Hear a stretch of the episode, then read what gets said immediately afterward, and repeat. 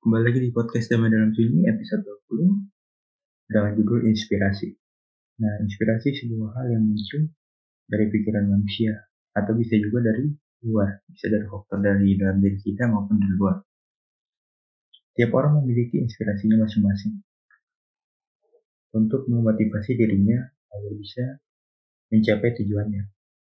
Bukannya bukannya hanya dalam hal itu, bukan hanya dalam hal itu, sebuah dalam dalam sebuah karya tiap orang memiliki inspirasi yang berbeda.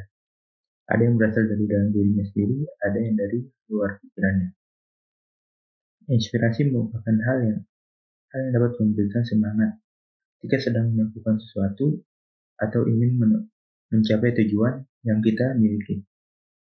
Tanpa adanya inspirasi mungkin akan sulit bagi kita untuk menentukan untuk melakukan maupun membuat sesuatu. Inspirasi itu diperlukan agar kita bisa maju dan tetap semangat. Sekian dan terima kasih.